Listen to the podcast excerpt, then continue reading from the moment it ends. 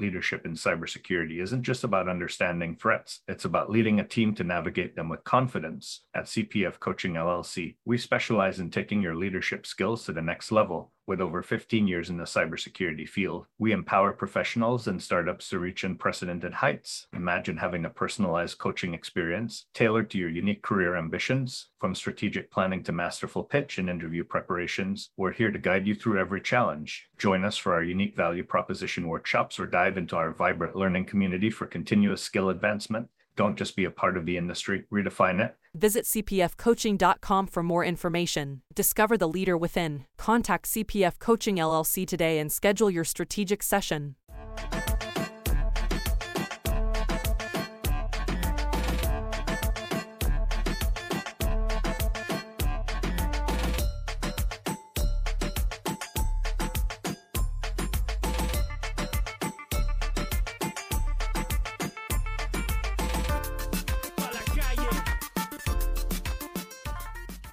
Welcome to another episode of Breaking into Cybersecurity, where today we're interviewing another cybersecurity leader that's looking to share their tips, tricks, and advice on you becoming a future cybersecurity leader. Would you be able to tell us a little bit about yourself and what got you into cybersecurity to begin with? Yeah, thanks for having me. Uh, my name is Malia Mason, and I am head of security engineering and operations at a little startup called Corvus Insurance. I've been here since May of last year, and it's been fun. I get to build everything from the ground up here for our security programs. And I've been doing cybersecurity for, we'll call it over 10 years. Try not to age myself too much there. And uh, really, my cybersecurity background started in the military. So I served in the Navy from 2011 to 2015. And that was my first kind of foray into cybersecurity and the concept of protecting our nation's secrets. I thought this was a really cool job.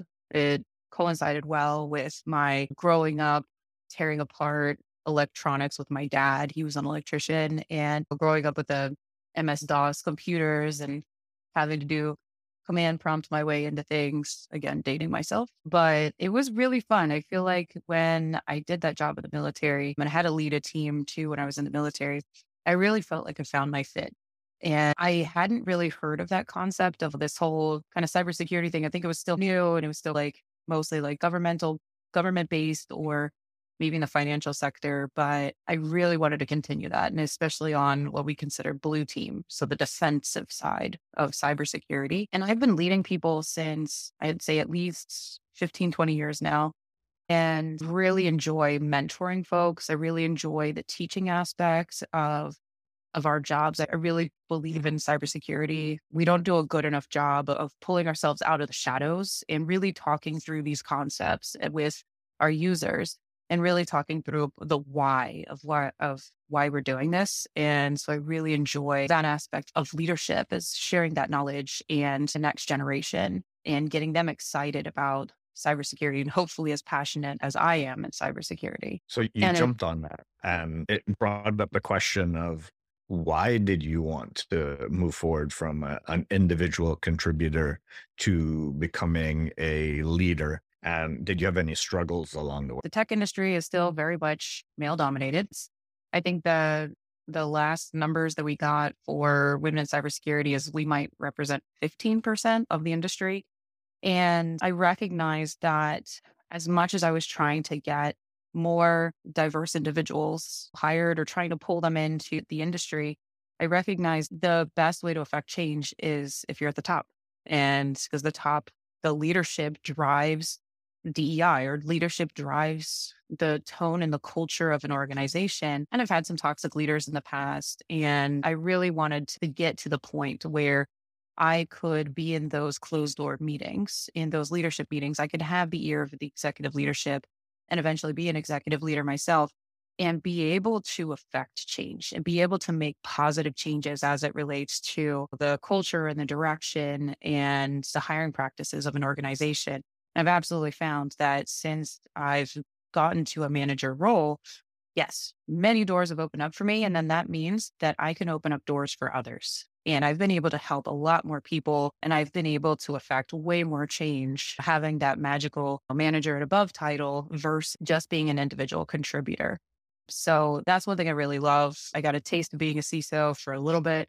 I loved it. That's there's a lot more world of opportunities that open up when you have that magical C suite title versus if you're just engineer or if you are principal engineer, which is not to say that's well and fine. People who want to do platform or platform. If you want to do principal engineering and you just want to focus on on really digging deep into the tech, fantastic. I don't think everybody should be managers, but I really do love working with people, leading people and like I said mentoring is huge for me and I love being able to affect change. And that's actually what I look for whenever I'm looking at jobs is what's my ability to affect change? And if I can't make positive changes at a company, I got to go. They're not going to work with me. And I want to be able to be a driving force for good at a company. And I want them to be able to support me. As you grow and take on those more senior titles, you end up with a lot more responsibilities. Talk to me about delegation and how you're able to do that to develop the next generation of leaders. It's critical. Like even at at our startup now, and I joke, I'm a one woman show, and it's I'm really six cybersecurity leaders in one, and I really do have to trust the other teams, and I have to trust other people, and I have to be humble and reach out for help when I need it. I can't be the subject matter expert on everything. I have to do my best with my information, but I have to be able to know where are my limits and when do I ask other people and when do I rely on them for help. And that's something that I think is really important as a leader is know your own limits. Know when you should be humble. Know when you should reach for help and don't get your ego in the way. Know I don't think there's any room for egos in cybersecurity. It's a, it's mm. definitely a team sport, and the game literally changes as we're playing it. So one person's going to know more about one thing than another, and knowing when to reach beyond and knowing when to acknowledge you don't know everything, I think that's huge. And being able to build the next level of folks. But something that I work with my current company is a lot of our engineers have expressed interest in cybersecurity. So I take the time to talk to them about these concepts and share articles with them and share like TryHackMe and hey, let's talk through this and let's let's develop your interest. That's awesome. Help me out. And I've seen the results where they're reporting to me security vulnerabilities. And they were like, hey, did you see this in the news? This might be concerning. You should take, a look at that. And I praise them for it to say, yes, thank you so much. This is great. You're helping to defend the castle. Like you're helping me out.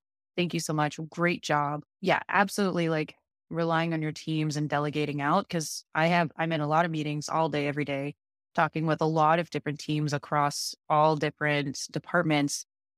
And I can't do it all. And being mm-hmm. able to let that go, I think is really important and being able to acknowledge when you can't do something, when you need help. Because it's real easy to just say, oh, I'm a Wonder Woman. I can do it all. That's something I've learned. You can't. There's literally not enough time in the day for cybersecurity, at least for one it person. Sounds like you also are really strong in the skill of collaboration as well. Tell us more a little bit about how that plays into your leadership.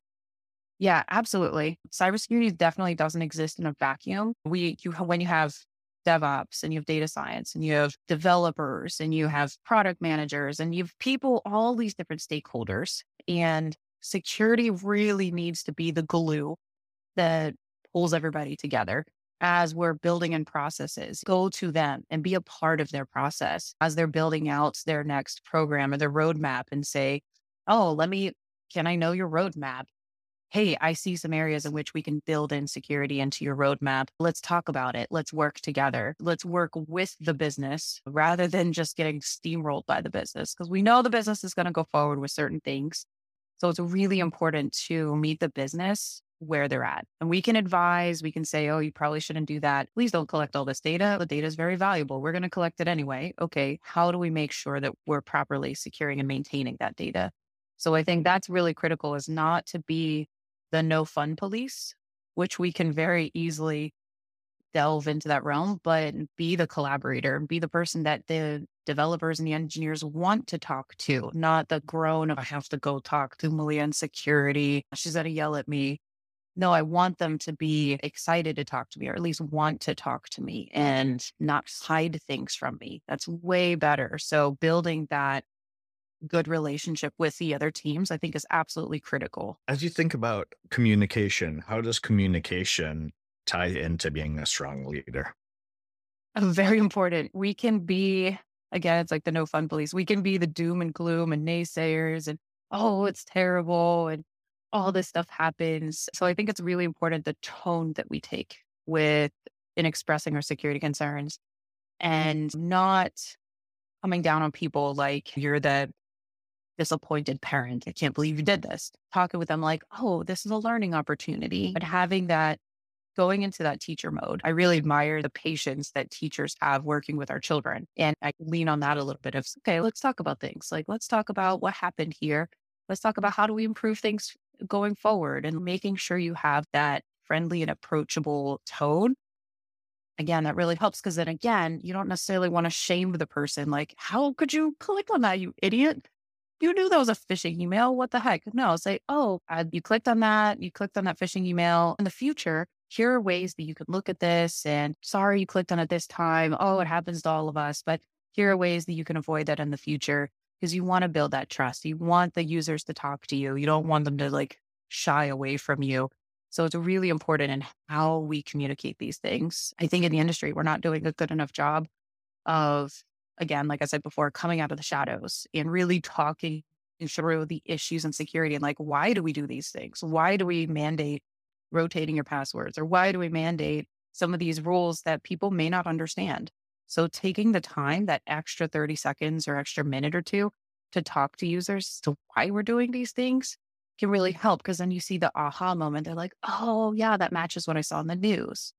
Yeah, now you see why we're thinking this way. And I've seen that work really well where teams actually predict now when they're talking to me, they were like, Hey, you probably have questions about this and this because you brought it up before. We wanted to talk to you about this.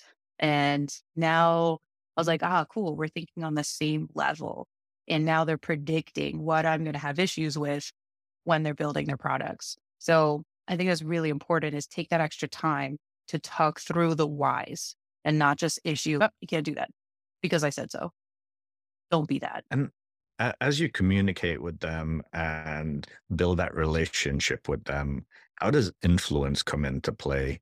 And how is it slightly different than just communicating? It's so interesting. Our industry is so weird because we have these cybersecurity quote unquote influencers and being able to having the clout, right? Is I get a certain amount of clout because when people hear I worked at, I was one of the leaders in cybersecurity for Hulu and Disney. They're like, oh, wow, that's super exciting and fun. But also knowing the right people, identifying the right people to have good relationships with. So identifying maybe the lead platform architect or identifying the lead platform engineer, getting a good relationship with them because they're going to see way more of the code and the infrastructure and the back end. And they might be able to see things ahead of time and getting that good relationship with them and identifying key stakeholders within the organization. Maybe someone is a blocker to your security effort, but if you can get some key developers or key engineers who align with you and they can advocate in meetings that you're not a part of, then you're spreading your influence around around the way and people were asking, yeah, why don't we implement it MFA? That's a best security practice. And then that way it's not coming from my mouth. It's not coming from the security mouth. Now it's coming from the people who are involved with it. I have buy in. So it can be a way that getting those, we might call them security champions and within the different departments. And then, you know, talking with them and then they can then spread oh, yes, of course we should be using key best security practices. So that can really help. And also just sometimes you get throw out there, oh, yeah, I gave a talk on this at this conference or whatever. Sometimes that helps. And then they're like, oh, wow, it's the cool factor. Okay. It kind of adds to, oh, this person probably knows what they're talking about. Like they gave this cool talk at this big conference. So there's a lot of parts that play into it. And I think that's what a lot of folks don't understand about security is it's a lot of people management.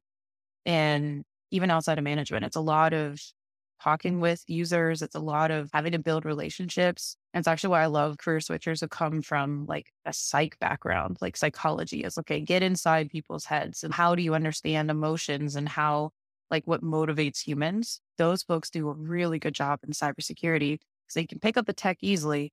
Do you know how to interact with, with your users? Do you know how to talk with them? And do you know how to build that trusting relationship with them?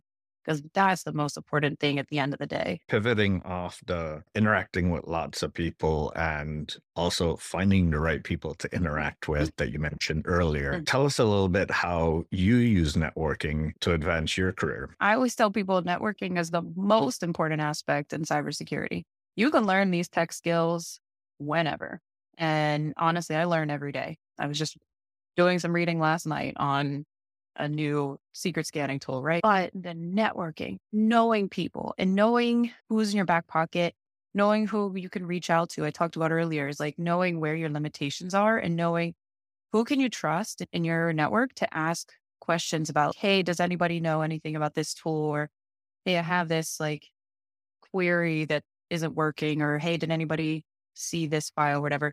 Like having that network and being able to lean on people like outside of your work environment and having those people you can lean on. That's huge. And also for job searching. That's the most critical aspect, especially going into the recession. The job market is going to be pretty rough for a while. There's going to be a lot of people applying for jobs. And getting a referral is the best way, especially in our industry where trust is so huge, probably the number one. And I'm asked all the time to refer people, and I'm always happy to do. And it can be a way to get in the back door and get advanced, especially for underrepresented folks. A lot of times we're left behind. And so I do a lot of work in trying to use my network. I've spent a long time building it. I'm connected with I think over 5,000 people on LinkedIn. And I absolutely like value all those connections and talk with them and especially across all multiple different industries. And that's so important. And I've been able to help a lot of people get jobs in cybersecurity or career switch or just try to open the doors for them. Because I know if I ever need help, then they're going to open the door for me. This is, again, very much cybersecurity is a team effort. We all need to stick together. We all need to work together. And that's where the power of having that work network is if somebody sees something, then they can share it with their fellow cybersecurity folks. And then hopefully the lessons learned that they had at their company will prevent anything bad happening at their company. It's happened with SolarWinds, right? We saw whispers of it that weekend that was like, hey, there might be something happening. You might want to take a look at SolarWinds. We're hearing whispers of it from FireEye. And I was so grateful to the cyber community because I hopped on my weekend on my day off. I was like, let me check just to be sure. Sure enough, a couple hours later, news dropped. This is bad news everything was getting worse but i was able to because of leaning on my network and having that those connections was able to go and check my environment and put in some prevent, preventative measures and i was ready to respond to executives when they were pinging me within an hour what's going on? Are we safe? Are we good? And my mm-hmm. cybersecurity friends and my network definitely were super helpful then and that's what i love probably most about the cybersecurity industry is how collaborative it is and how everybody does work together. So what I would say is for any future cybersecurity leaders is humble, know the limits of your knowledge and know when to reach out, expand your network, go get outside your comfort zone. I'm supposedly an ambivert. I'm in the middle of introverted and extroverted. I attend networking events. I go outside my comfort zone. Yep, I have to do the recharge after an event and I have to go recharge my introverted self. But it's so important to make those connections and to make those, to build that network and communicate with your users. Don't be the no fun police. Be the nice security manager that sometimes has to issue out a mandate, but explain why. Take the extra minute or two to explain why. Your users will think more highly of you and you'll be more approachable. You don't want anybody to hide anything from you. So watch the way you communicate things, like with your tone, and don't be afraid to try. Don't be tra- afraid to try and fail. I would say for all the underrepresented folks who might be listening is, you know, my my journey to manager was definitely not easy. I did run across several people who, you oh, know, oh, why should you be leading? What, you know, but find those leaders and find those hiring managers who recognize your leadership, who recognize that you are a good leader and recognize your potential and work for work for those people and they'll work on your growth and they'll work on your development and you'll be such a better person for it and you'll be much better off than just seeking out the googles or whatever for the title. Seek out a good manager and get mentors too have mentors from all different realms and not just in your job, but then look who inspires you as a leader. What did they do? What was their pathway to leadership? What did they, what kind of jobs did they have? What kind of training did they go through? Just don't be afraid to ask for help. If I can do it, anybody else can do it. And I look forward to see the next set of leaders in the cybersecurity industry. Any final advice for them? You know what? My door is always open. Anybody can connect with me on LinkedIn. My door is always open. I'm always happy to talk with folks in who aspire to either get into cybersecurity or especially if they want to move into a position of leadership. So please don't hesitate to, to reach out. And I'm happy to talk with anybody and try to help out if I can. Malia, thank you for coming on to another episode of Breaking Into Cybersecurity Leadership. Thank you and have a great day. Thank you for having me. Take care, everybody. Stay safe. In the rapidly evolving world of cybersecurity, your business needs a guide that's as dynamic as the threats you face. CPF Coaching LLC delivers unparalleled expertise to elevate your cybersecurity startup or business with a decade and a half of specialized experience. We're not just advisors, we're your strategic partners in growth and risk mitigation. Our tailored advisory services range from immediate hourly guidance to comprehensive three or six month packages, all supported with encrypted messaging for real time assistance. For more information, cpfcoaching.com is your destination. Forge a path to success and distinction in the cybersecurity landscape. Connect with CPF Coaching LLC today and secure your business's future